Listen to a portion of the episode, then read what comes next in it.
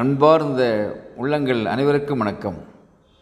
தமிழ் ஒரு தொன்மையான மொழி. நமக்கு மிகவும் மகிழ்ச்சி. காரணம் தமிழ் நம் தாய்மொழி.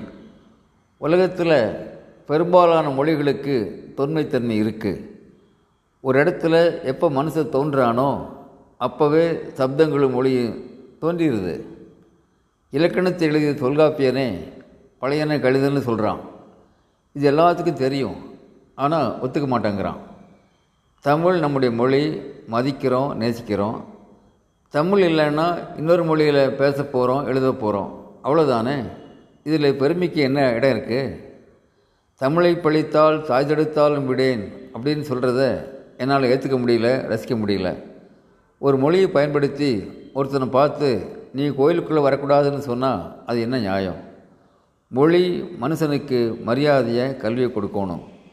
சுதந்திர போராட்ட காலத்தில் எல்லா மேடைகள்லையும் சொன்னாங்க சுதந்திரம் கிடைச்சா முதல்ல கல்வியை மாற்ற போகிறேன் கல்வியை மாற்ற போகிறேன்னு சொன்னாங்க. மாற்றினாங்களா என்ன மாற்றம் வந்திருக்கு? எல்லா இடத்துலையும் சாராயம் பெருக்கெடுத்து விடுது. சின்ன பிள்ளைங்கள்லாம் குடிச்சிட்டு மயங்கி கிடக்குதுங்க. சினிமா முகத்தில் தெரியுதுங்க. ஆங்காங்கே சாதிகளையும் கோயில்களையும் புதுப்பிக்கிறானுங்க. ஒவ்வொரு சாதிக்காரனும் தான் தான் ஆண்ட பரம்பரை ஆண்ட பரம்பரைன்னு சொல்லிக்கிறான். அப்படின்னா இங்கே யார் தான் குடியானவன்? யோசிக்க வேண்டாமா? கொஞ்சமாவது ஜனங்களுக்கு புத்தி வர வேண்டாமா? கோபம் வர வேண்டாமா? நண்பர்களே இப்படி பேசுகின்ற பெரியவர் தந்தை பெரியார் அல்ல. கீரா ஆம் கி. ராஜநாராயணன் என்கின்ற எழுத்தாளர் கீரா தான் இப்படி பேசுகின்றார். நாடு நாகரிகமடைய வேண்டும். இளைஞர்கள் செல்போனுக்குள்ளே சிக்கி சீரழிந்து விடக்கூடாது. மானுடம் நோக்கிய கல்வி மலர வேண்டும் என்பதுதான் நம்மை போன்ற எல்லோருடைய நல்ல எண்ணம்.